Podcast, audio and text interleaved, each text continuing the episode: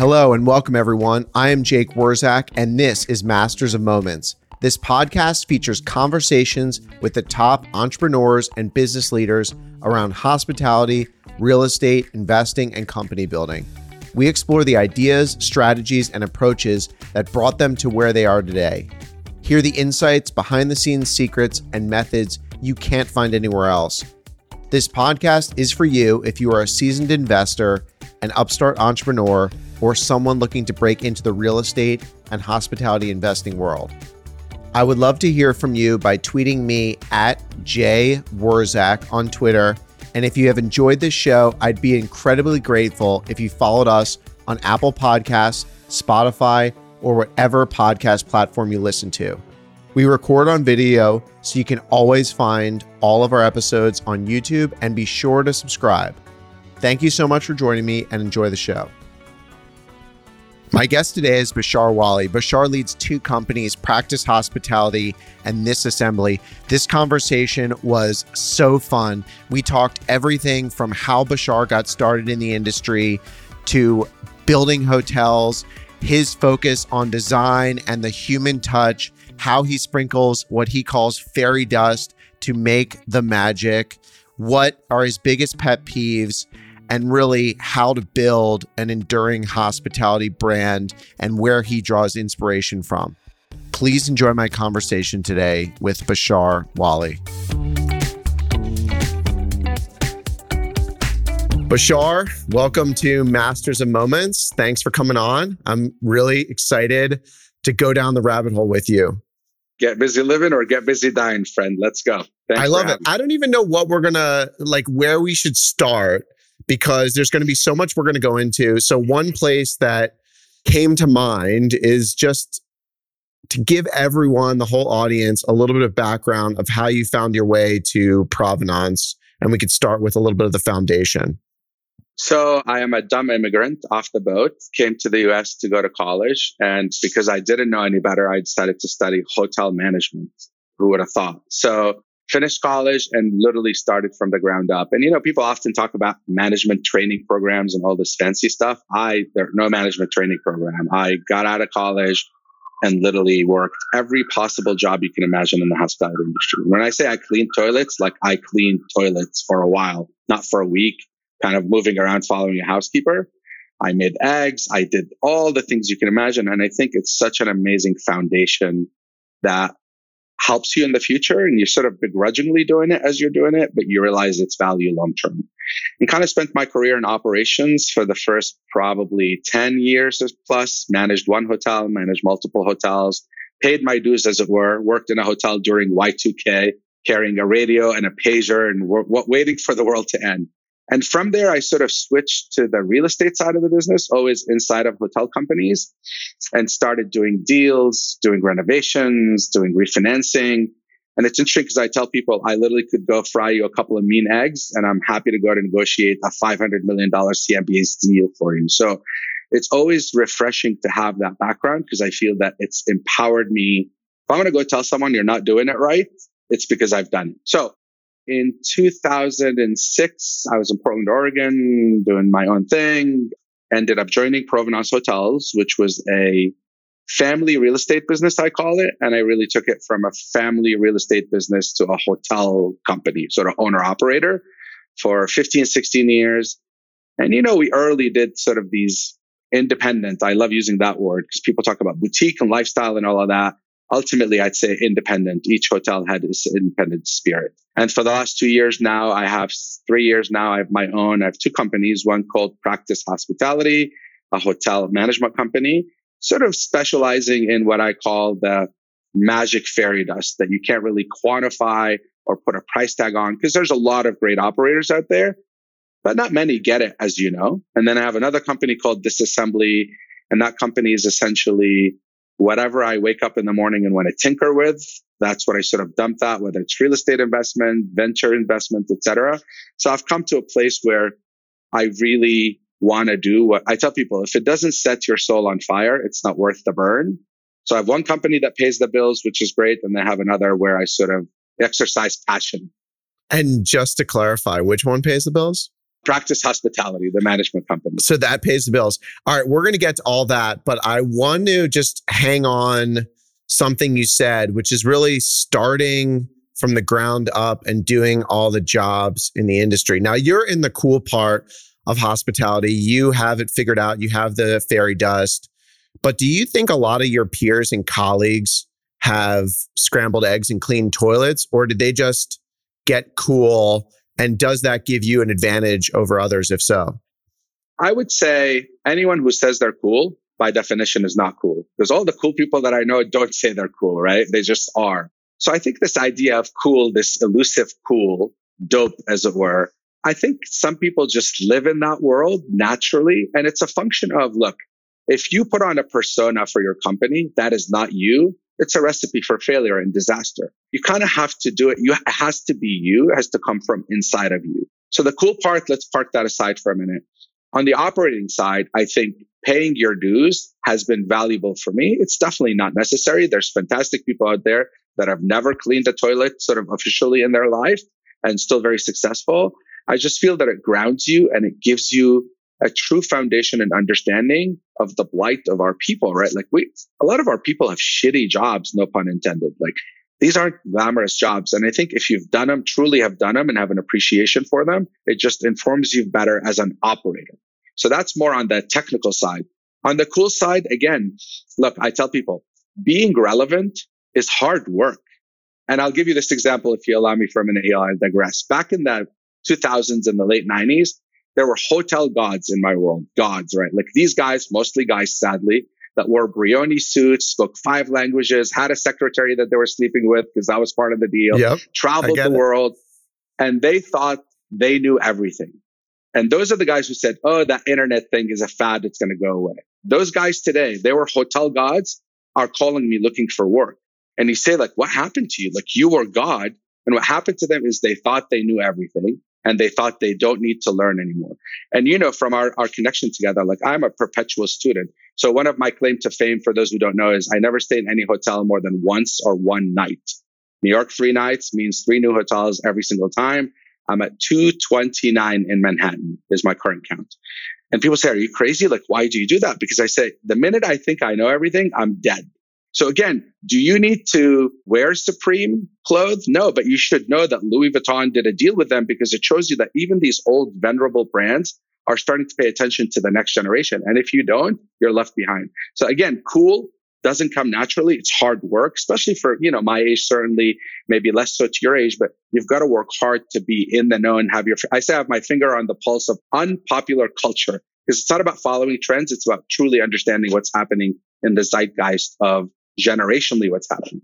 So what did the guys in the Brioni suits miss? I think they they thought they knew everything and they were masters of their own domain and they stopped paying attention and learning and they stopped listening to the young guys and gals in their shop because they knew better. And I think the minute you think you know everything in any space in any world, you're dead. You just might as well retire. So in your world, which from the foundation was heavily based and independent.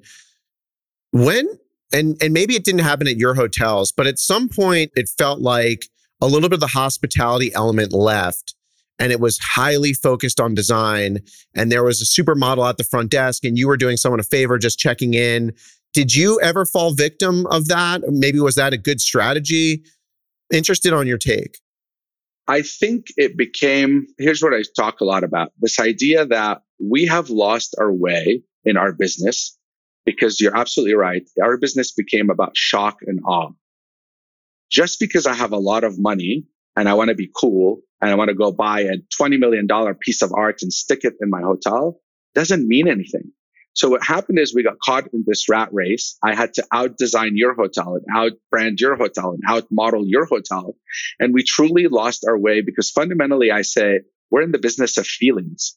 Sure, we provide shelter and you need to have good design and good food and beverage and, and, and these are table stakes. But the way you're going to win me is to make me feel a certain way when I walk into your building. Even though all those things are important, I sort of say I have this quote that says, I want to feel the warmth of your hospitality walking into your lobby blindfolded. Because to me, hospitality, it's about how you make people feel. We talk about service and services. Anyone can do that. Like I was at the dentist this morning. They provided me a service. I get my oil changed. They provide me a service. Hotels do provide a service and done by robots in many cases now. As you know, I order a towel and some R2D2 shows up at my room with the towel. Great. Hospitality is how you make people feel. And that comes from humans, not from things. So people ask me, by the way, 229 hotels. What do you remember? I can't tell you what flooring material was at the Baccarat bathroom because who gives a shit? I can't tell you what art is hanging on the wall at uh, Crosby because who gives a shit? I know it was beautiful. I know it was in keeping with the style of the hotel that I stayed in, but that's not what I remember. What I remember is when someone goes out of their way and genuinely gives a shit about me. Because no matter what anyone tells you, by the way, we humans want to be somebody. You know, those guys that say, Oh, I don't want to be anybody. I want to be in the background. Bullshit. We all want to be somebody. And I use this example all the time of Cheers, the bar that yeah. show that's lost yeah. on most people now because we're getting old. Cheers never said we're most award winning. We have the biggest wine list. We have, we have, they said where everyone knows your name. You know why? Because that's what people care about and remember. And scientifically, if you believe in this sort of Maslow's hierarchy of need, right? Where he says at the bottom, you need shelter and food and water and blah, blah, blah. But at the top, you need self actualization. And self actualization is I am somebody, I matter. You know me, you care about me. So I think that's what we've missed out on. And look, we all get caught up in the trends and we all want to do art and music and curated coffee and blah, blah, blah. As long as you don't lose sight of that piece, you win. If you lose sight of that piece, you lose. So can you train that as a hotel leader of a management company? Is that something you train and how do you go through that process? Great question. I think you can train someone how to provide service. It's much harder to train someone how to be hospitable. For example, I'm going to pick on my friends at Ritz Carlton. Ritz Carlton had the Credo card, ladies and yeah. gentlemen, serving ladies and gentlemen. And you had to memorize that thing. I could perform that task seamlessly and beautifully and be the most miserable human you ever met because it seems very robotic, right? So the way I think about it now, and in fact, I'm working on this with a, with a school of hospitality dean. To me, the, there's two things that matter in a hotel person at large, period. Two skills that matter the most common sense, which is very uncommon, as you know, and emotional intelligence. So emotional intelligence is the piece where we're trying to figure out, can we create a test specific for the hospitality industry that tells me before I hire you, Jake, that when you take this test, it informs my decision to say, Jake has the aptitude to be emotionally intelligent. And then from there, craft a program. I don't like the word training because again, I can train a dog. I can train a robot. Set up a space set up a culture that celebrates your creativity and allows you the optionality to be emotionally intelligent in your own way because you can't put a box around it, right? We have to let you be emotionally intelligent. And what I ask of you is, as my employee, now that you have that aptitude, Jake, I want everyone that walks through this door to feel good, whatever that means. By the way, for me, that means don't talk to me. Don't tell me about the spa. Don't tell me anything. Hand me my key. For you, it may mean they're going to spend half an hour bitching about your flight and the TSA agents and, and, and, and. So if we can figure out how to teach our people to give each guest what they want, not what corporate tells them the guest wants, I think that's the magic and that's success. It's really hard to do. And I think it's more culture, less training. It's so annoying when I check into a hotel and I'm walking to the front desk with my bag and they ask me if I'm here to check in. What else am I there to do, right? Jake, my last name is four letters. I literally walk in like this. I'm like, my hand is extended out. I have credit card and license in hand. And I walk up and they're like, at 11 o'clock at night, they're like checking in. I'm like, actually, I was looking to buy some cocaine. Do you happen to have mm. any? like, what kind of stupid question is that? But that's what we've been trained to do. And it's so robotic and it's so terrible in my mind. And by the way, I disagree with anyone who says this is how we say hello. You must say good afternoon. You must use the guest name three times. Who gives a shit about any of that stuff anymore? That seems so 1992. Like, give me what, read body language and say, this guy clearly is in a hurry. He doesn't want to talk to me. Mr. Wali, here's your key. Go away. Literally, I'm happy. Five star. You start telling me about the spa. You know, it's 11 o'clock at night. The spa's closed. I'm here for one night, leaving at seven. Why are you wasting your breath? Again, yep. emotional intelligence. It's not training, it's emotional intelligence. So when you came into Provenance, this was a family business they had some pretty interesting assets, some great bones, right? Were, was the vibe there, or is that something that you worked to create through the evolution of your time?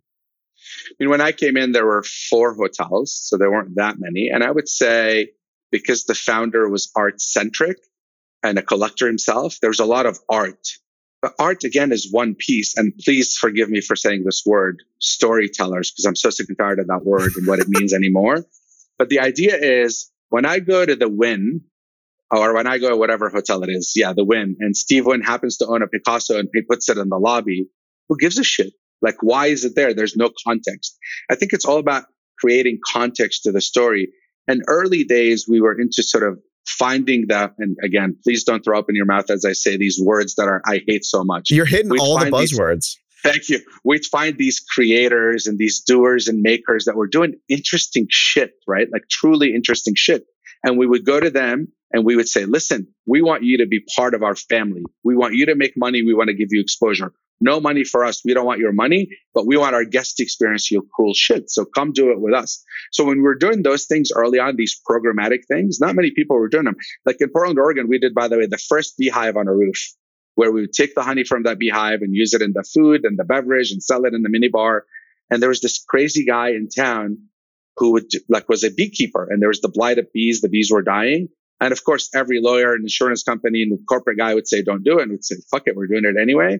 Like those to me were innovative things that were not about shock and awe. They were truly thoughtful about creating a handcrafted, unique local experience. So I would say the foundation was there, that it was happening with things. And where we turned it and we really discovered that that's the magic is you don't do it with things, you do it with people. Don't go buy the most cool thing in town because everyone knows about it. Go find the undiscovered person yet, bring them in, give them an audience, give them a stage. And if they win, by default, you've won. And how do you think of programmatic ventures today? Because a lot of the brands, you know, copied your beehive and like just said, okay, go buy a beehive from beehives.com and stick it on your roof. Like, ah, we're winning now. How do you think about it in such a way where it feels curated? It gets harder and harder. It gets harder and harder, as you know, because what is a boutique hotel anymore? What is a lifestyle hotel anymore? The Hampton Inn now has a rotating gallery in the lobby and they have live music and they use local coffee. So the bar gets higher and higher. And in my opinion, back to your earlier point, people have figured that let's throw things at people and we'll impress them that way. And it's become hard to stand out. And this is the race to the bottom, as you know, for us owners, because all you're doing is you're adding more cost, adding more cost and you're competing for the same customer. So the way I think about it now is this idea of if you really think about the guest journey emotionally, right? Forget that CRM and all that business. Those are table stakes. We shouldn't be talking about those anymore. But if you think about the guest journey sort of emotionally and how you make them feel as they come into your hotel, I think the pendulum has swung. We swung way too far to shock and awe and things. And I'm starting to see, by the way, funny enough, you see the latest Four Seasons campaign. And I'm like, where were you 10 years ago when I was preaching this shit about really focus on the human at the center of this experience? By the way, I grew up in the Middle East and I love this quote. I tell people this is the quote why I got into the business. When a stranger shows up at your door, feed him for three days before you ask who he is, where he's from, and where he's going to. Because by then he'll either have the strength to answer or you'll be such good friends it won't matter.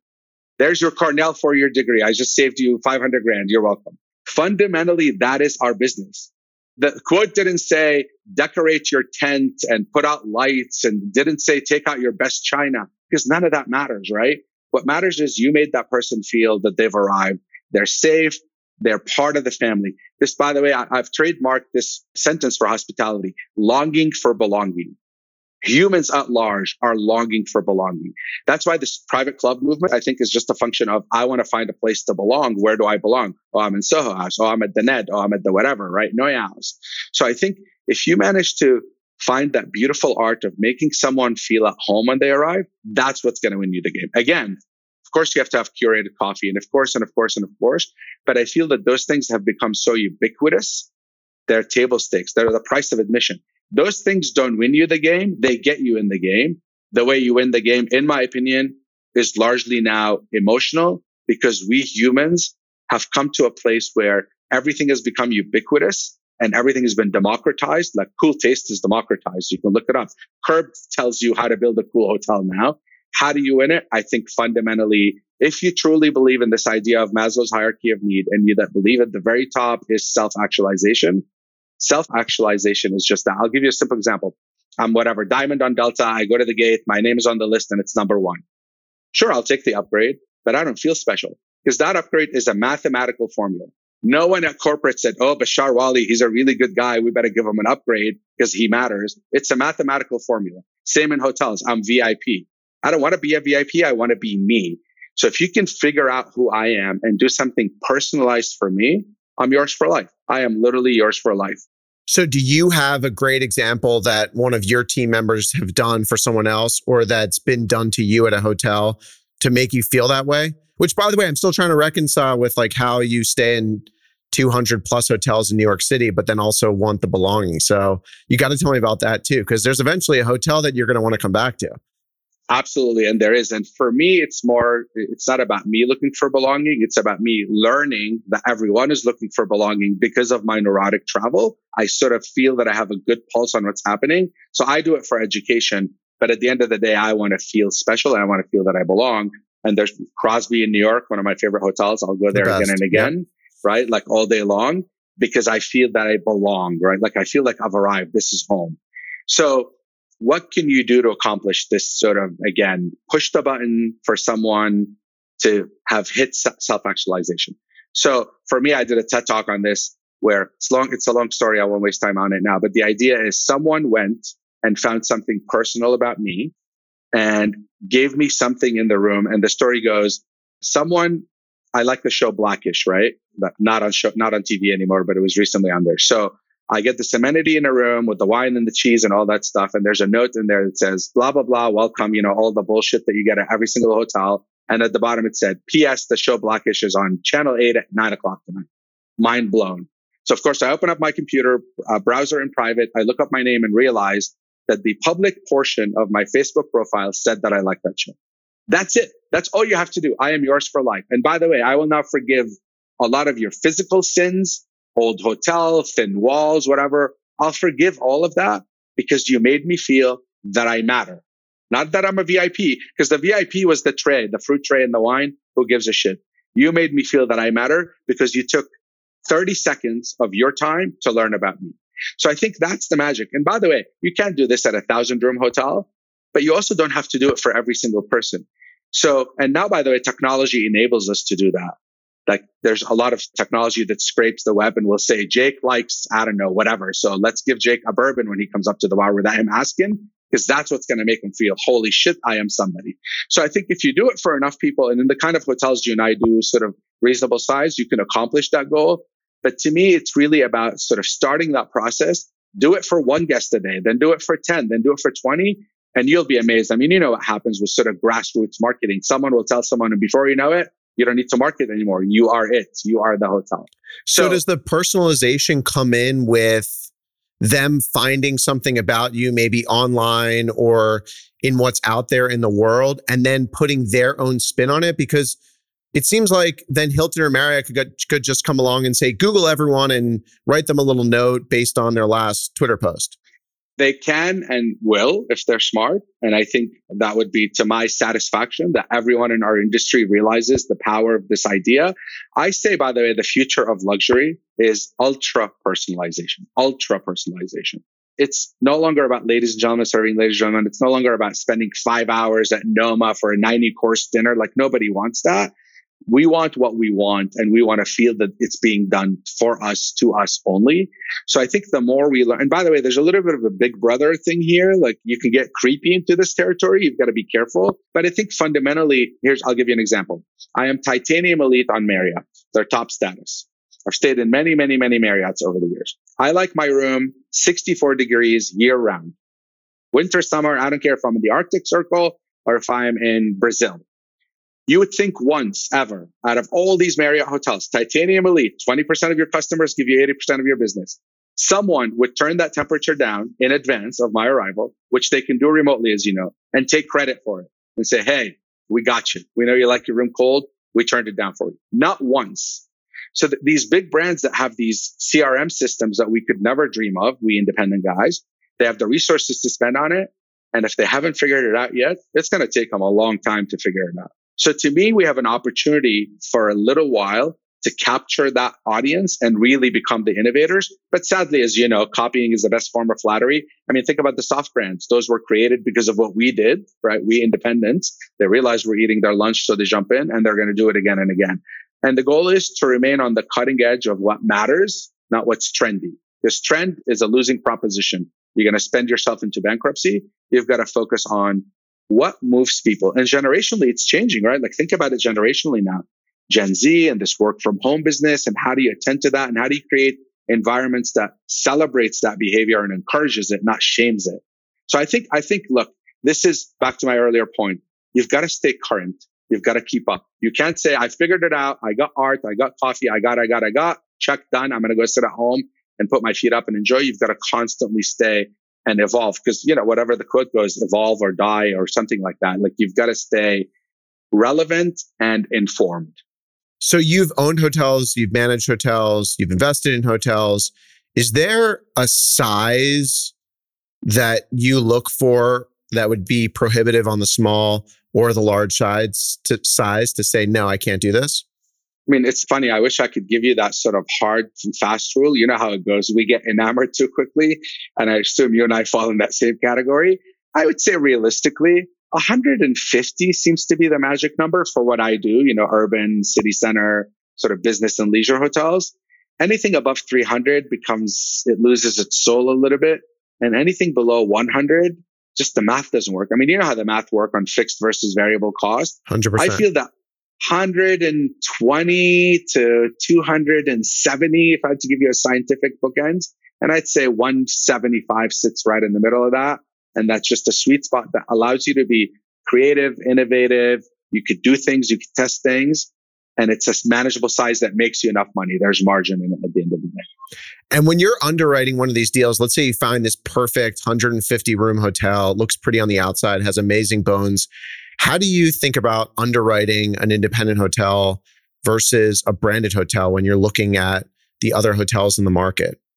I mean, look, I have been carrying the independent torch my whole life, and I'm the guy who stands on stage and craps on all the brands collectively, publicly, happily. I love it. I will say, I will say things have changed a little. And I, I, I don't want to say this too loud and too publicly, but I think soft brands finally found a niche and a home, particularly the ones that allow you to create a freedom because they really solve some problems for you. Biggest problem I see out there is Wall Street is too lazy because no one is getting fired for signing up a Marriott hotel. Someone might get fired for signing up Wurzak hotels with no brand because the boss is going to say, what the hell were you thinking? So that by virtue of their laziness, they say, I don't have to underwrite Marriott. I know what it is. It is what it is. Wurzak, I have to actually learn about and do the work and roll up my sleeves and blah, blah, blah. So I see a bias on Wall Street for branded because they think it's a downside protector. Now, look, if I'm going to do an 800 room hotel outside of Des Moines, of course it's going to have a brand on it. But the question is, does a hotel in downtown Washington, DC need a brand? And the question is, how do people, again, back to human behavior? I'm a keen observer of human behavior, not trends. So I sort of watch how people look for hotels and book hotels and not through my lens, because I'm old, I want to look at sort of generationally. How does my 21 year old look at hotels and book for hotels? Where does he get his advice from? So you're starting to see the value of brands disappear. And it has been for a long time over the years. Now people talk about loyalty. There's no loyalty. It's a bribery system. Come stay with me. I'll give you points. The owner is paying for the points. That's purely bribery. It's not loyalty. However, the soft brands, I think, have a place. They are a good downside mitigator just because they have the power. Let me think about COVID for a minute and I have some branded hotels in my portfolio. As an independent, you're like, what do I do? And how do I, what are the protocols and what do I use and how do I spray? Yep. Meanwhile, Marriott says, here it is. We've spent right. hundreds of thousands of dollars. Here it is. So I think nothing in our world is binary anymore. As you know, there's no more black and white. There's no more right or wrong. It's sort of in the middle. And I think there's a place for soft brands. I'm not a branded guy, but soft brands have a home. But generally speaking, if you're a lifestyle hotel, the two difference between independent and light and, and soft branded, in my opinion, is literally you're connected to the machine. You still have the same flexibility, you still have the same creativity with a quality standard, which I appreciate. But ultimately, they give you some downside mitigation and exposure. Forget the points because generally the lifestyle seekers you and I, if I stay at a Marriott, I'm not there because of points. I'm there because I really want to experience. Like Edition is a great example. I look at Edition, right? I think it's a great hotel. I think they've or one hotels as, as I think of as a brand. I don't think of them as a brand, although they are a brand. I think of them as a lifestyle hotel that gives me what I want. And sure, if I happen to get points, I'm not going to turn it down, but I don't go to Edition to get points. I go to the Edition Madrid because it's a fabulous hotel, regardless of the points. I was just at the Edition in Tampa and I was blown away by how well they executed everything in that property. Now there's like a lot of plants all over the place, which I've heard you talk before that it's getting, you know, a little ridiculous. It felt like you were walking into a jungle, but everything from the scent, the uniforms, the quality of the pastries, it really felt independent. And it was amazing to me that a big brand like Marriott was running that. And it's you're absolutely right. And obviously Schrager, who's a genius, had a lot to do with it, but I feel like they're carrying the torch forward elegantly and they're doing a good job with it. I just stayed in Tokyo at the edition as well. Same thing. It was like, God, I want to see their bill for plant maintenance in this hotel, right? But it kind of works. It's, it's their stick, I guess. And this whole plants in the lobby thing, sadly, is a trend that everyone is following. Now, biophilia. Well, is it a trend that, or is it something more than that? How do you differentiate what a trend is from the other term you used, you know, humanistic intention or something? How do you know? I, I think about it differently. And here's how I think about it. I think the pandemic has informed our thinking that having open spaces is welcome. Like we no longer want to be in sardine cans, right? And we want be we want to be in touch with in nature, which is sort of you know it's in our DNA. We all want to run into the forest because that's what we know as as a as a species. Yeah. So I think bringing the outside in elegantly is really important, whether it's visually or actually. Like windows. That, by the way, I think one of the most underrated amenities in a hotel room is a window that functions. Like I want to open the window and get some fresh air because I think about that air in my hotel room, right? Sort of being stagnant. And Barry Sternlicht is a huge proponent of that as well. Totally agree. And I think he's done it early on and done it well with one. So to me, the plants was sort of a knee jerk reaction to this idea of we humans want to bring the outside in. And the easiest way to do it is to throw up plants in the lobby. I think there's a more thoughtful way to figure out how to do it, whether it's actual live walls, whether it's, I don't know, thinking about it more for the benefit of the space, not just aesthetically. And I think the way we're doing it right now is purely aesthetically. So I think the distinction is here's what I love, by the way. we use those words in our in our company all the time: thoughtful and intentional. Don't do it just because. Jake, don't stick a piece of art on the wall just because. Make sure it has intention and purpose, because that's sort of the idea of storytelling. Again, if it's intentional and thoughtful, and what thoughtful means to me is don't make me do backflips to accomplish what I want to accomplish just because you thought it was cool. Like, by the way, I'm a business traveler, right? I walk in my room, I have a routine. I want to be able to do that routine blindfolded. Don't make me work hard for it. So I think this plants thing, if it was more thoughtful and sort of like you said, it felt awkward in a yeah. way, like you've yeah. overdone it. So those are the two words I can't say enough about in everything in life thoughtful and intentional. Do it with purpose, not just because. So what's been happening with my own personal travel is I stay in a place where I want to stay. I'm not loyal to a specific brand. I could care less about the points. Am I just rare because I'm obsessed with hotels? Or are a lot of people kind of getting tired with brands and they're really more interested on what the experience is and how they feel and where they want to belong? I mean, there's, I'll go a couple different directions here. One, this whole, again, don't throw up in your mouth by experiences, not things, right? And I think we've heard it enough now that it's sort of become our thing. But I think part of the what's happening out there now, to, to my and your satisfaction as people in the industry, back in the day, if you wanted to show off, you wore a fancy watch, you wore yep. a fancy suit, you drove a fancy car, right? Those were your currencies to show, hey, I'm somebody. And again, to my satisfaction, travel has become the new social currency. Like literally, and I'm guilty of it myself. And literally, my daughter would be like, Dad, stop talking about traveling. Like, you're annoying, right? Like, I meet somebody, and within minutes, where'd you go? Where'd you travel? What are you doing for spring break? Where'd you go for the holidays? And it's amazing because people who shouldn't travel because they have more important things to spend their money on are willing to forego those more important things to travel. So I think people now are seeking experiences. The question is, and I love this quote also, that goes, a tourist sees what he came to see. A traveler sees what he sees. So people that are following what TikTok told them, this Instagrammable yep. moment that you must have that are chasing it just for that moment without regards to their personal interest, uh, that to me is pretty sad. But those who are truly seeking, and again, please forgive the quotes, don't travel to discover the world, travel to discover yourself. So when I look for places, I sort of love the Bourdain way of traveling. Like it's not about bougie, it's not about five star. I want to sit on the floor in a home in Vietnam with a poor family and eat what they eat. Like yep. that's how I travel. And I pick my destinations accordingly, by the way. Like really hot on my list right now is the Eastern Caucasus, Azerbaijan, Armenia, and Georgia. Why is that? I don't want to go to because Barcelona, I love Barcelona, but I can't be fighting the crowds anymore. They've yeah. ruined this experience. And sadly, the fact that we've done well as humans economically in the last decade, plus this proliferation of travel, plus the status symbol of travel, has made some places intolerable. Like I can't go to Barcelona. You want to go to the Louvre in the summer? You're dumb. Like don't right. waste your time. Right. Because literally it is it is a miserable experience. Don't bother with it. Like go in the middle of the winter, you're better off. So I'm starting to look for the undiscovered places. Albania, high on my list, right? Like why go to Greece? By the way, it's funny. There's this Instagram account that says Instagram real life, and they turn the camera yep. around. They show you a thousand people waiting in line yeah. to take that shot. Is that really what you want to do? And again, back to more quotes. We buy things we don't need with money we don't have to impress people we don't like. Like, who are you taking that photo for?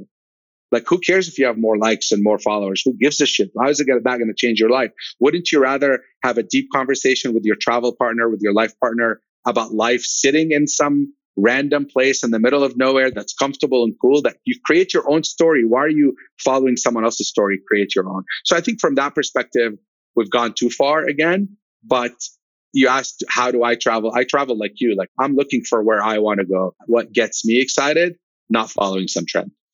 I have started to get turned off by seeing a hotel on Instagram too many times, whether it's a resort or a city hotel. And I'm kind of like, eh, like too many people I know have been there. Like I kind of don't want to go there anymore.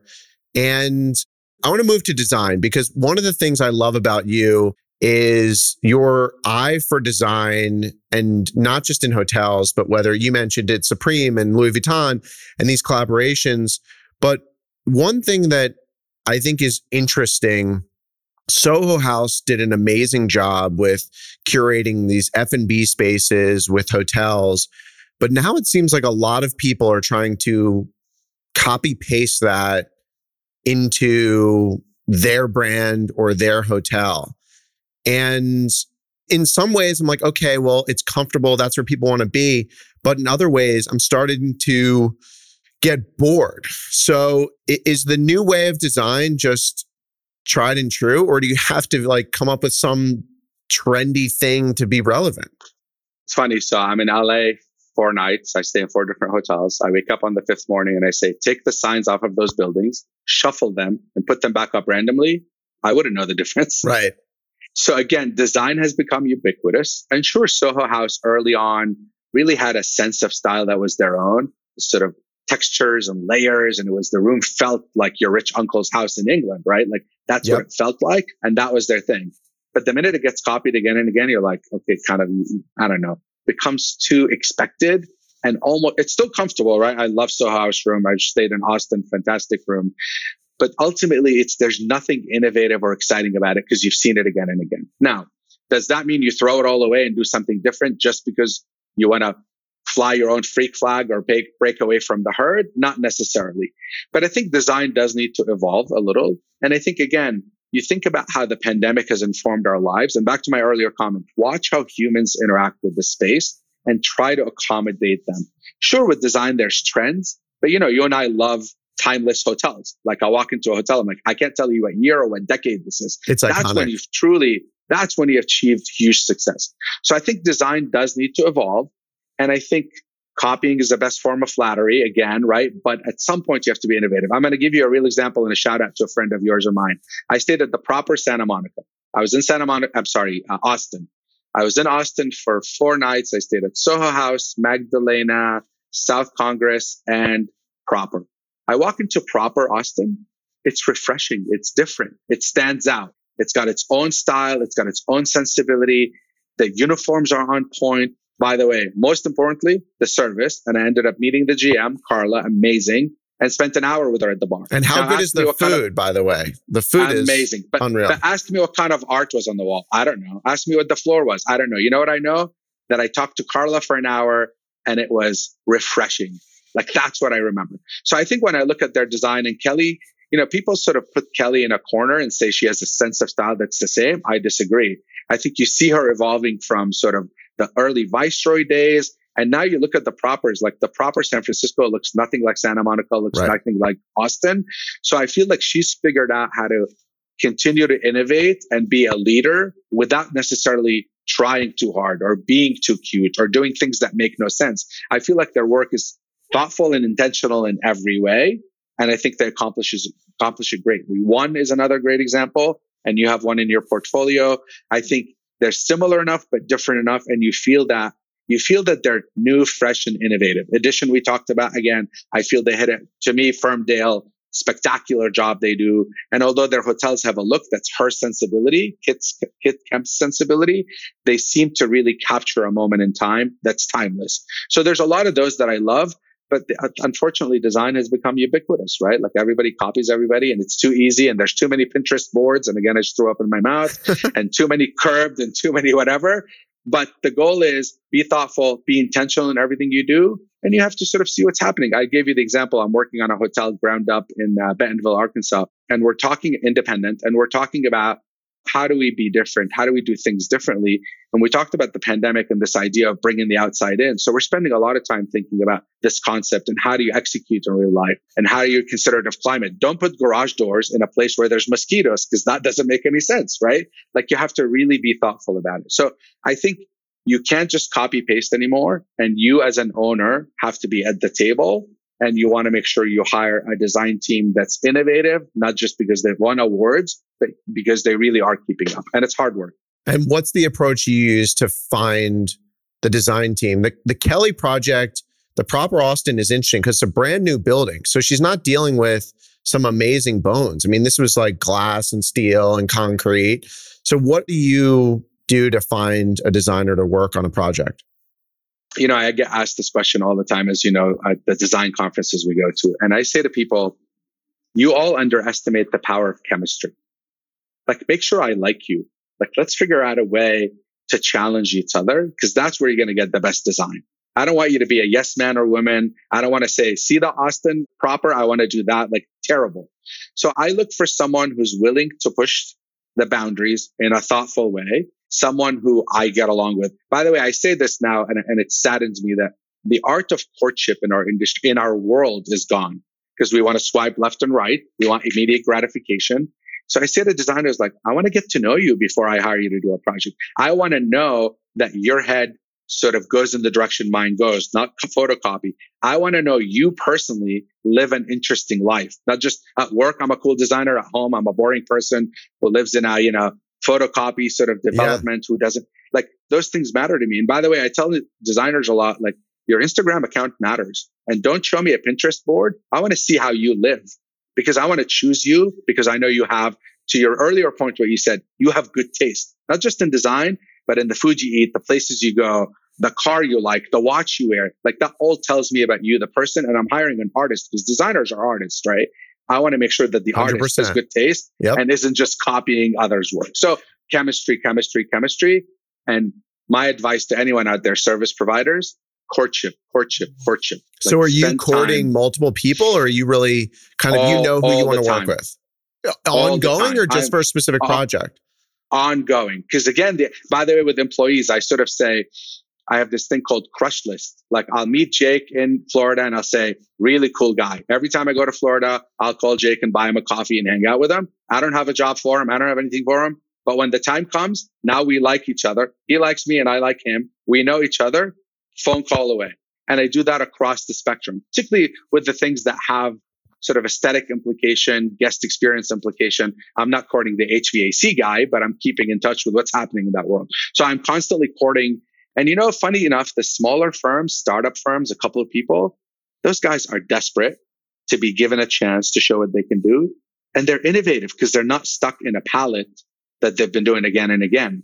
So I find sometimes that the smaller firms can do beautiful. I'll give you an example and a shout out to our friends at PLD, Parts and Labor Design. Yep. I gave them their first hotel project and it wasn't easy, right? Because they were learning things along the way. So I tell Jeremy, uh, the principal that I've paid his tuition for hotels. Absolutely. And he's gone on to do amazing work, right? In, in uh, the Thompson in DC and the Thompson in Nashville, and, and, and, and they've done amazing work. So sometimes going to a smaller firm sure comes with a little bit more work for you, but the quality of the work that you get is amazing. So courtship, make sure you show off your personal taste and aesthetic, not just give me a Pinterest board of everyone else's work, because that's how I'm going to choose you.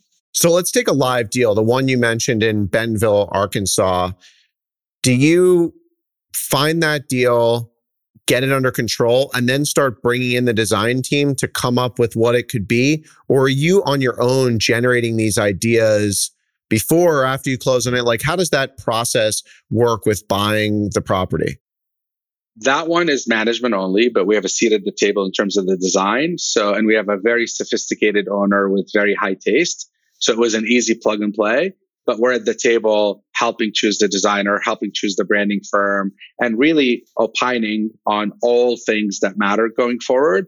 So in terms of the design team, we gave our recommendations and then ultimately we're part of the selection process. But with things that we do on our own, I'll give you another example. We bought this small deal in Palm Desert, our deal that we bought and lots of great design firms out there, but it was a small deal. It's 25 keys and yep. I really wanted something innovative. So I went and found this group that has five ladies from five different firms that were sort of moonlighting on their own. Yep. And hired them to do it. And like the quality of the work is just amazing because you have all these great ideas coming together. And it was purely out of courtship and sort of connection in the industry. You'd never know about them because they didn't exist yet, right? It was sort of a collective. But because of our connections in the industry, we knew them and knew about them and had been in touch with them. So those are the ones where you get really interesting things happening and you have the flexibility to be creative where you control the process. But generally speaking, if I'm doing my own deal, I want the building, and again, to throw up in your mouth time. I hire branding first because to me, I use this analogy. I'm in the theater business, right? So I have a building. That's the theater. It is what it is. I can't change it. The location is what it is. The bones are what they are. Yep. Check, check, check, check. I don't want to build a set, then write a story to play on set set. I want the story written first. Then I want to go find amazing actors and actresses to hire, train, and retain to tell the story. Then I want the set to be built to be accretive to my ability to tell the story. So branding is the story, interior design is the set. But I don't fully write the story, right? I sort of bring the branding firm and I say, here's this building, here's what we're thinking. Why should anyone give a shit about this thing? Why does this matter? So the wheels start turning. Once I feel that they've caught an idea, then you bring the interior design firm and you make them work together. Magic. And what because do you ask the branding? What do you ask the branding firm for? Are you like, give me a story of this hotel so that I can give something to an interior design firm?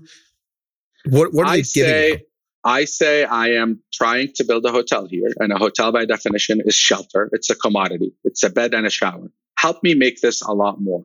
Help me make give a consumer a reason to choose me over the 20 other cool hotels in town, thoughtfully and intentionally.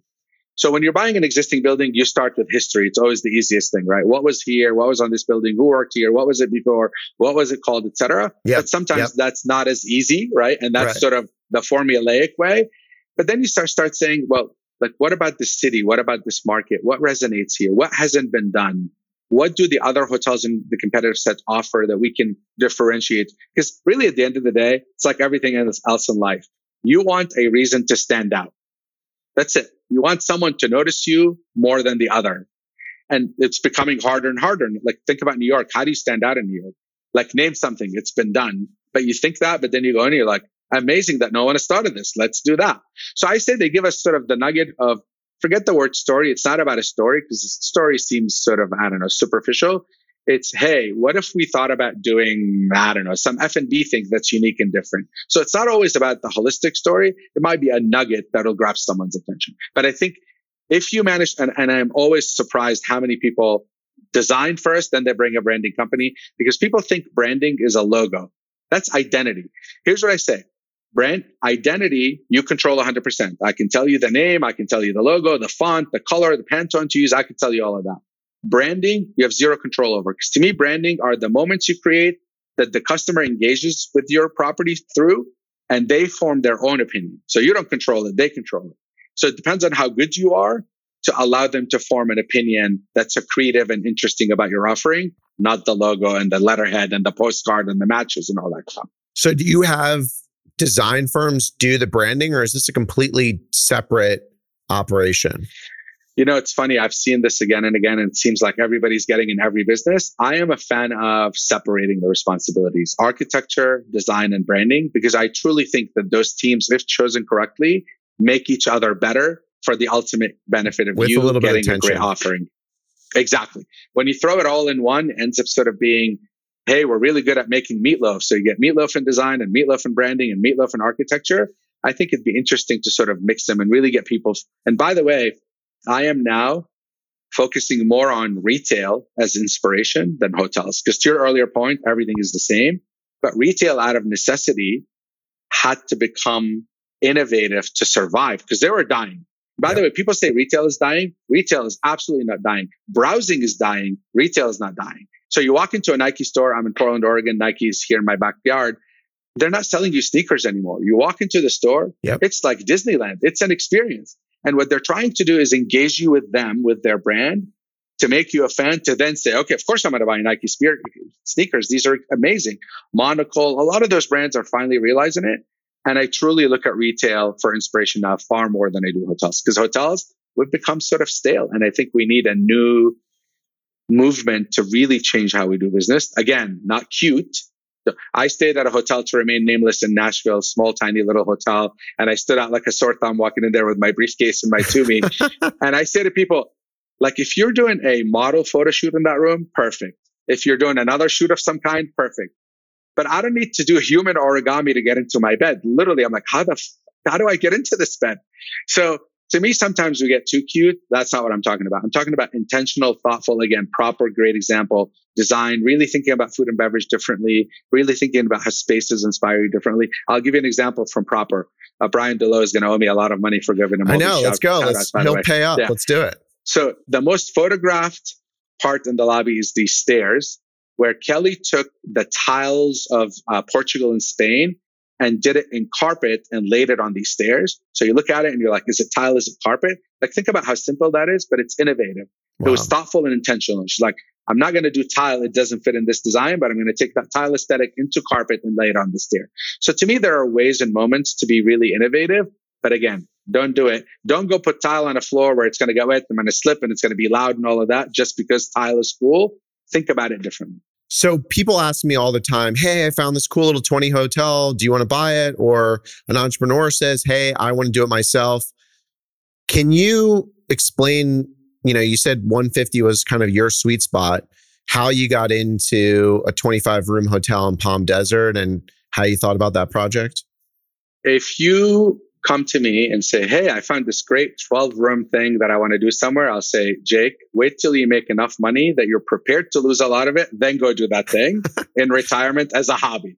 Because they just don't make sense, right? Like you know, it, it just requires too much work. And if you if you pay yourself minimum wage, you'll lose given the amount of time you have to spend on them. People underestimate the complexity of hotel operations. It's one of the few businesses open 24 7, 365, and you're dealing, you know, you buy an office building, you lease an office for 20 years, you're done. Apartment, you lease it for a year, you're done. You're leasing every night in a hotel. So the way we get, we wrap our brains around that is that we already have the infrastructure. We have the company, we have the, we have the staff, we have accounting, we have HR, we have all that stuff. So for us, it's, it's easy, right? It's easy to wrap your brain around it. Now, the argument is always made. You do the same amount of work on 25 rooms as you do 250 rooms, and it's just far less zeros. Yep. But for us, it was a strategic buy. We- What we wanted to boots on the ground in the desert. I think the desert, the Coachella Valley has a lot more growth opportunity. And our goal uh, eventually was to aggregate, right? End up with 10 of those places and give them sort of centralized service. But if it were one off, one time, one off thing, I probably wouldn't have done it. So in Bentonville, Arkansas, how are you thinking about the guest mix there? Because I, I think a lot of people are just going to sell Walmart. So what are you designing there and what is your strategy? You'd be surprised, by the way, if you haven't been recently. And I was blown away. I had been in the 90s and then went recently, and it is truly a spectacular town and the arts and the food and beverage scene. And it's become a global destination for mountain biking and, and, and, and. I mean, I can go on and on and on and on. It truly is a great destination. They have a Soho House like private club, arguably better, better, better, better fit Really? Lake Street. Yeah, yeah, really. I mean, I can't say enough about it. And there's currently only a 21C that crushes it there. Yep. So sure, Walmart obviously is the 800 pound gorilla there in terms of employment and reason to go. But we really are thinking about beyond just uh, Monday through Friday, road, Monday through Thursday road warriors. We're sort of thinking about social, off seasons, etc. We're building a independent hotel that you could pick up and put in New York City or Chicago or DC or Miami or or or, and it would be a formidable offering regardless. And I think there's enough in the market demand for that higher end, thoughtful, intentional, great design, fantastic F&B. We're doing 135 rooms. I don't think the market can handle 10 of those just because of supply and demand. Right. But certainly we'll be, we'll be at the top of the market with the 21C, giving those who are seeking experiences, not points, not sort of per diem. And there's great, you know, I love the element there, right? Part of the Marriott brand. I stay Yep. there when I go there. It's like easy, convenient. It's not a lifestyle thing. It's, it's super convenient, gives you all the bells and whistles that you want at an affordable rate and you get points, right? So there's that customer. There'll always be that customer, sort of you're the person you're talking about. But I think there's a lot more in that market to offer for those discerning that are willing to pay a little more. And again, by the way, it's it's funny. I talk about sorry to interrupt. I talk about the flyover states, and I say, you know, that was a thing back in the day, but the internet has democratized everything. Everyone has good taste and understand what good taste is and understand what good food and beverage is. It's not like people living in the dark ages. So I think anyone who discounts the middle of the country is foolish. And sometimes I say, you know what? Let the REITs and the big private equity firms fight for Miami, LA, and New York. I'm happy to go make money in Bentonville and St. Louis and Kansas City and Des Moines and, and, and, and. There's a great country out there with amazing cities, with amazing buildings, low cost of entry that justifies the deal to allow you to charge what the market can bear and still make money and not be fighting for every penny in those, you know, primary markets. So you don't think those cool places that became so vogue and on everyone's list during COVID, I think, by the way, as a result of like Austin, Nashville blowing up, you think these places have real runway? Some of these small towns, maybe like Greenville, Raleigh, Bentonville. I think there has to be a reason beyond just, I can't travel to Europe. I need a place to go. I can drive to this place, right? Because that's short lived. Although I argue that the pandemic has shown us Americans that this country is a spectacular country with lots of places we don't know. I mean, think about if I fly from Seattle to Miami, if I were in Europe, I would have crossed seven countries, right? Right. So this idea that, you know what, we should go to South Dakota and check it out because it's a fantastic place with amazing things to see and, and, and, and. So I think the pandemic showed us America is a big place with plenty of beautiful spaces. However, I think the exponential demand that COVID created is going to subside some, like national parks, right? I say on a scale of one to 10, the national parks on a hype factor were at a four. The pandemic made them a 14. They're not going back to a four. They're going to go to a seven, right? And eight. So that means those cities that are gateways to that, to the national parks are important and they matter because Jake and his family don't want to go stay in some roadside motel just because they want to go see a national park. Give them a good offering that's consistent with that experience and they'll pay you for it. So I think a lot of those tertiary markets that got a lot of attention because of COVID cannot take their 2021 results and bank on it going forward. I think they need to be realistic and adjust their expectations. So it's a blend between 19's results, 21 results to sort of predict the future. I think they're here to stay. Now, Bentonville, again, we're stuck on that example, different example because there's more demand generators than just drive to tourism. So I think those are here to stay. But some markets that are purely tourism drive to destinations should definitely be wise to think about what does it look like in a year or two and not take last year record breaking in every way and assume it's the future. Are these then tent hotel companies and Airstream hotel companies that are adjacent to national parks more of a fad than an actual business because of A, scale, B, people are just going to get bored and do something else? Great question. And I have lots of friends in that space, as do you, whether it's Getaway, Under Canvas, Collective Retreats. They all have amazing offerings. I think they're here to stay. I think there's two problems. One, people underestimated the barrier to entry. You can't just say, I'm going to go to Yellowstone and throw a few tents in the middle. Like it is Right. not that easy. You know? Thankfully, it's not that easy to protect those amazing open spaces. So the barrier to entry is backbreaking and they're realizing that quickly. So it limits their ability to grow. And because there's quote unquote zero barrier to entry to enter that space, all you need is a couple of bucks on a website yep. and one location. You can say, hi, we're in business. I think it's getting crowded and the creme de la creme will rise to the top. Those that are well capitalized, that have a sound business plan, that can create scale quickly will survive. Many will fold. Many will get combined and merged. I think, again, it's here to stay, the concept. But again, the pandemic created exponential demand. And those who thought that was sustainable long term are going to end up losing because it's not sustainable long term. Do you guys do all the food and beverage in your hotel or do you partner with people? Generally speaking, historically, we've said hotel people do only one thing to food and beverage, and that's screw it up, right? so early days, we were stupid to think that leases were the path yep. because leases gave us a false sense of security.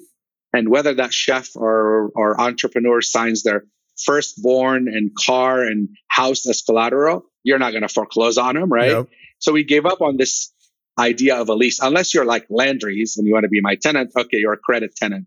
Anything other than that doesn't matter. Right. So then we went to the management agreement thing and we felt the management agreement is somewhat one sided, like they have no dog in the fight. Even with an incentive management fee, it didn't feel like the right structure. The best deals we've ever done are JVs, where I find Jake, who's a number two at a great restaurant, who's a rising star. He's doing all the work, getting none of the attention or accolades. And I'll go to Jake and I'll say, okay, Jake, let's go. I'm going to set you up in business. You're going to be my partner. I'm not only going to pay you a salary while you're doing the work, but you're my partner. And once you're able to get this place on its feet and stop being the chef or the GM or whatever, you stop taking that salary. Let's go do another, another together. Those have been the best for me. And I think again, they, they accomplish all of the goals. And, you know, again, like I said, you take someone, a rising star and you give them a chance and you make them successful. By definition, you've succeeded because it's not, you know, F and B, you, you have plenty of your own. We can destroy it in F and B and our margin is 10%. Yep. It just doesn't move the needle. I'd rather someone else destroy it and me get 5% and have a fantastic offering than do 10% and have a mediocre offering. So to me, creativity in the food and beverage world, whatever the format is, I'm not stuck on lease, management agreement, JV, employee, but I want a partner. I don't want an employee. I want someone to be by, side by side with me.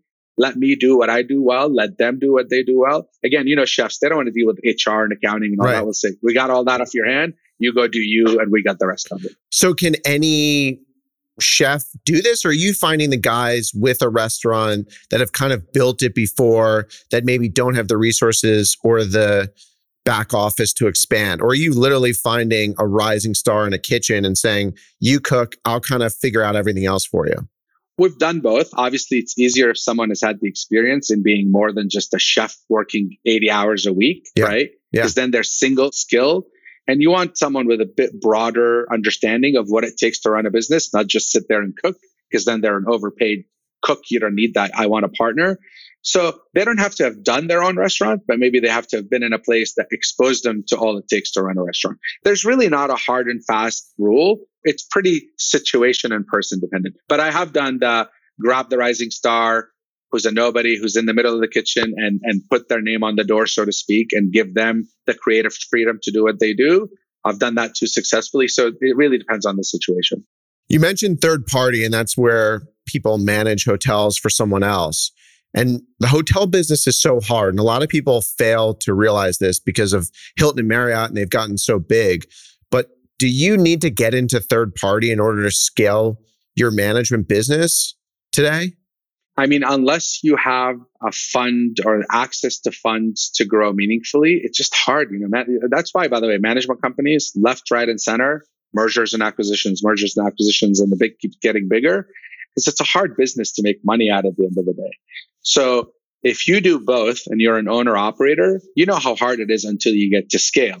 So you're either going to get to scale on your own dime or you have to do third party. And as you know, third party sometimes for people like you and I, I sort of say we're terrible employees, right? Like yeah, it's tough. If you want me, if you if you want me as a third party, I now I'm the owner. Get out of the way. I got you, right? Because I think like an owner, and you should be happy about that. But not everybody is comfortable playing that role. So I would say if you intend on growing on your own at a sustainable pace, most importantly to keep talent, because you know you have five hotels, you have a rising star, you can only take him or her so far before they get bored and you lose them, and that's the hardest thing is losing the talent. So either you're growing on your own enough to satisfy all this, or you have to get into third party. Now, don't get into third party that's soul crushing, that's right. going to ruin the culture of your company. You have to be selective in what you do. Are mergers and acquisitions something that you've looked at recently? I mean, for us, we're sort of essentially startup and small. We've been approached a lot, but most of the people that have approached us approach us. They're really looking to hire me and not merger. I'm like, I, I'm not big enough for a merger and I'm not for hire. But you know, there's a lot of people that realize that this alchemy, I call it. In our shop, we sort of say we have really three legs to our stool. This the management company. We have alchemy, magic fairy dust. I can't give you a book on it. There is no book on it. Right. Alchemy, people, clearly at the center, and then optimization. Everything else like figuring out truly what our revenue management looks like and what tech systems to use and all the things that others can do.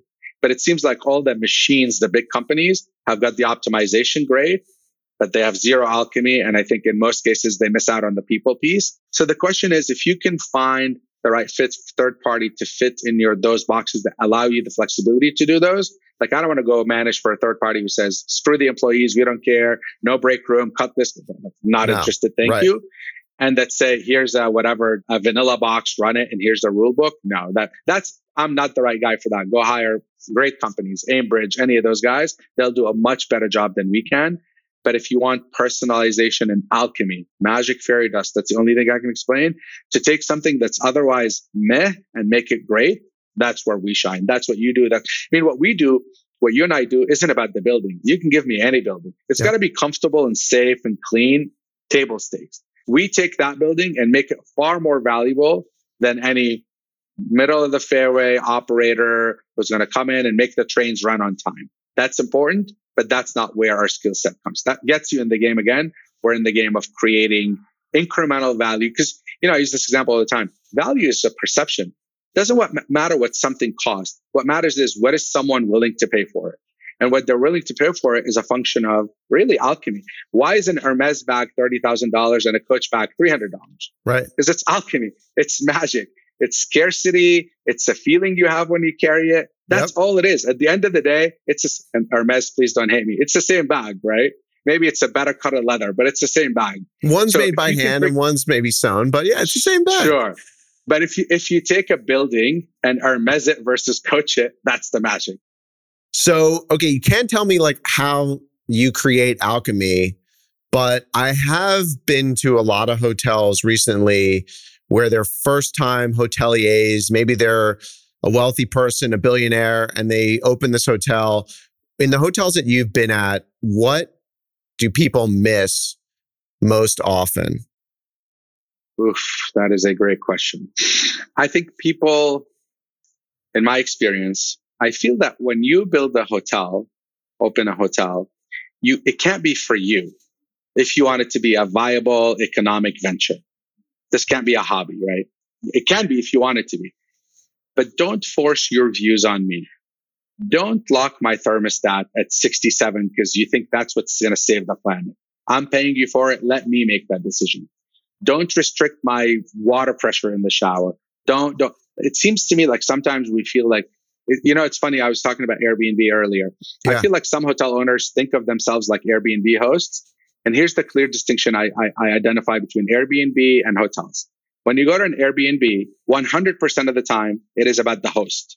Their rules, their regulations, what are you, sp- you're like there to please the host. Yep. When you come to a hotel, it's 100% about you. Zero about the hotel. It's about you. What can I do to make you more comfortable? What do you need? Yes, yes, yes, yes, yes.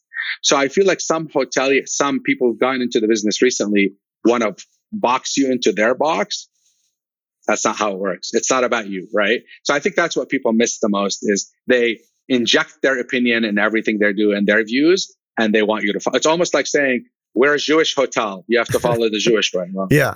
I'm glad you're Jewish and you believe that way, but that's not how it works. Or we're, unless you want to say we're, we're LGBT only. Got it. Perfect. Then we know exactly what I'm getting. I may choose you or not choose you on that, but don't try to be everything to everyone and then try to sort of limit everything through your narrow focus. Right. That's why I think it can be egotistical and be done well, but most of the time it's not. And the great example I use of sort of person centric offering that's spectacular is Chiltern Firehouse in London, Andre Balazs.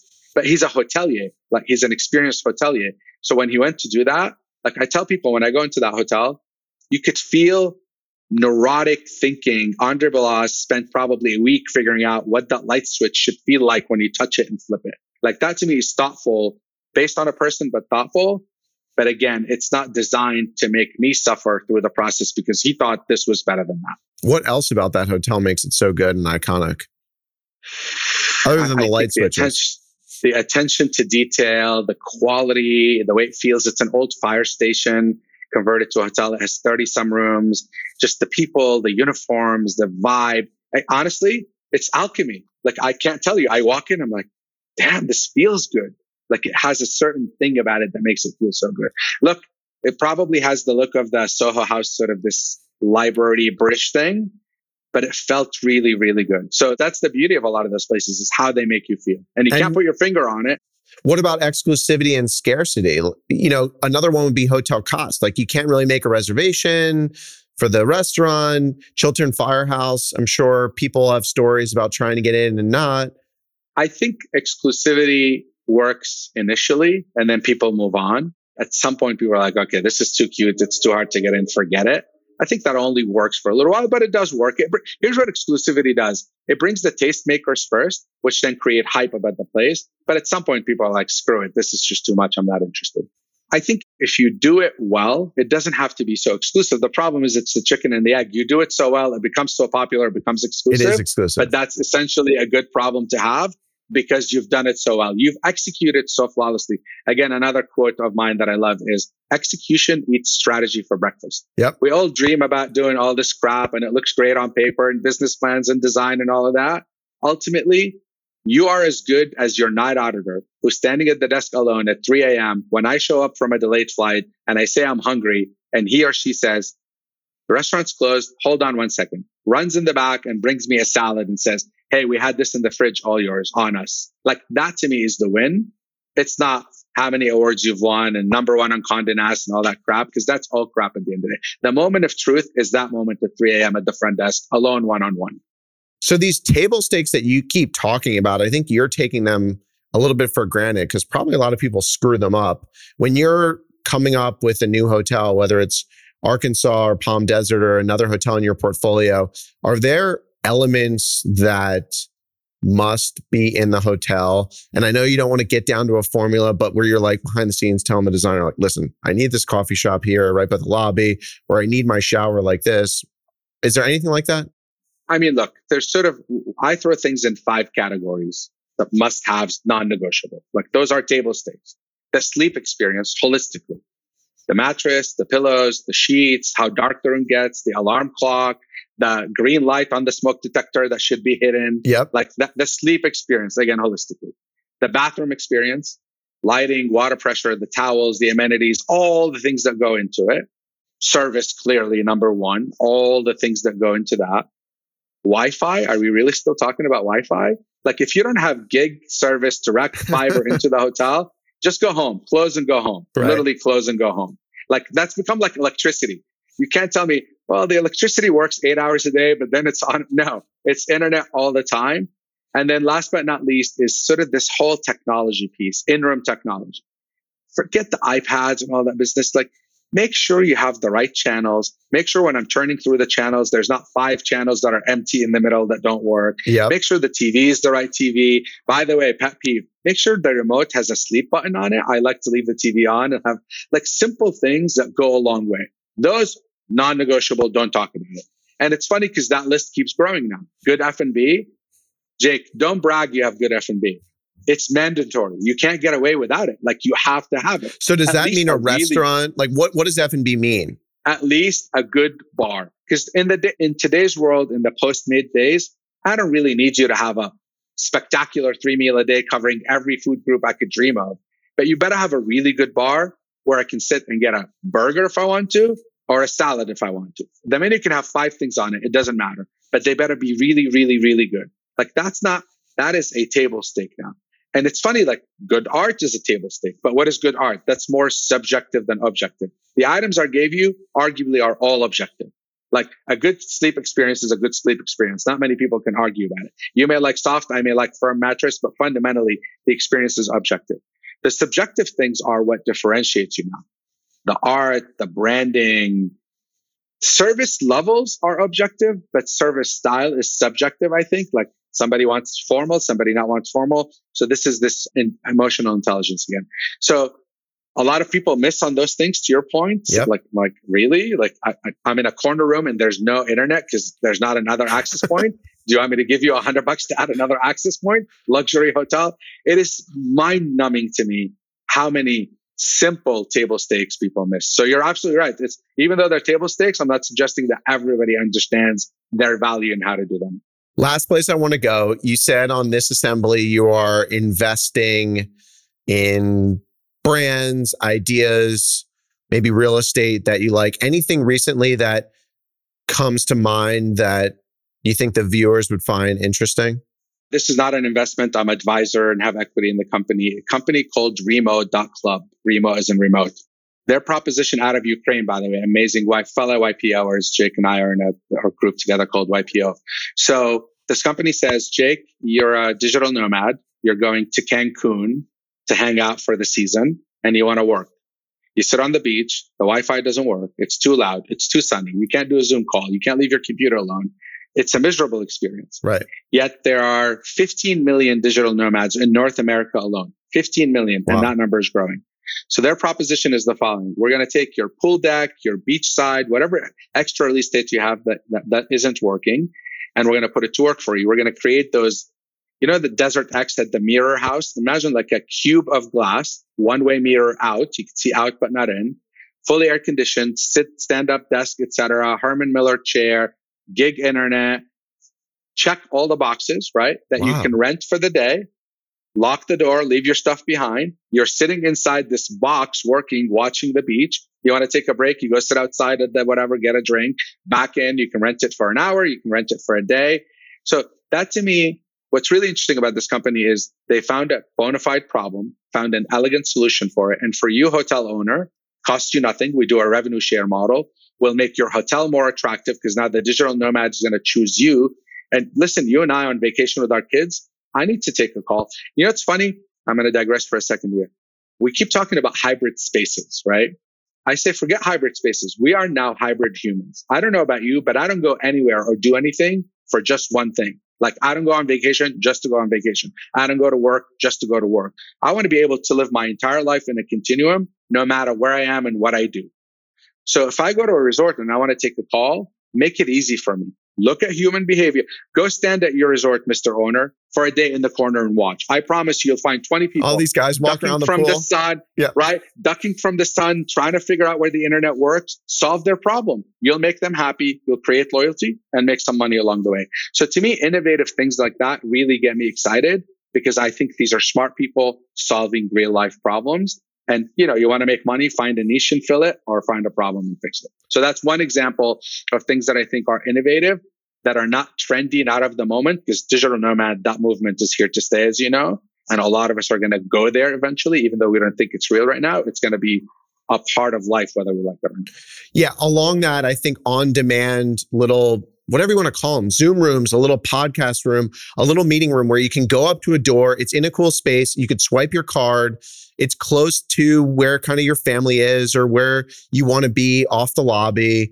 It's a huge opportunity. And there's all these wasted spaces in hotels. It just seems like a no brainer to me. Kind of like those pods that you see now at airports popping up, right? Yep, like exactly. Perfect use for a hotel and you'll make extra money and in this case, this one company that I mentioned, they're taking all the capital expense. It doesn't cost you anything. If it doesn't cost you anything, you solve a problem, you give an amenity, and you can make a couple bucks along the way. Life is good. It's awesome. All right. I have one closing question that I ask all my guests. So this is going to be probably one of the greatest answers I'm going to get. So oh, I'm crap. Gonna, it, you know, hold your breath. Okay. What is your favorite hotel in the world? Oh, I knew you were going to go there. This is again like your favorite child, huh? That's right. I am going to go with the Aman in Tokyo. Wow. Good choice. Service. Service. I mean, I was going to throw Amangiri at you. I was going to throw, I don't know, the silo in Cape Town. What, what are they doing from a service standpoint that is so memorable?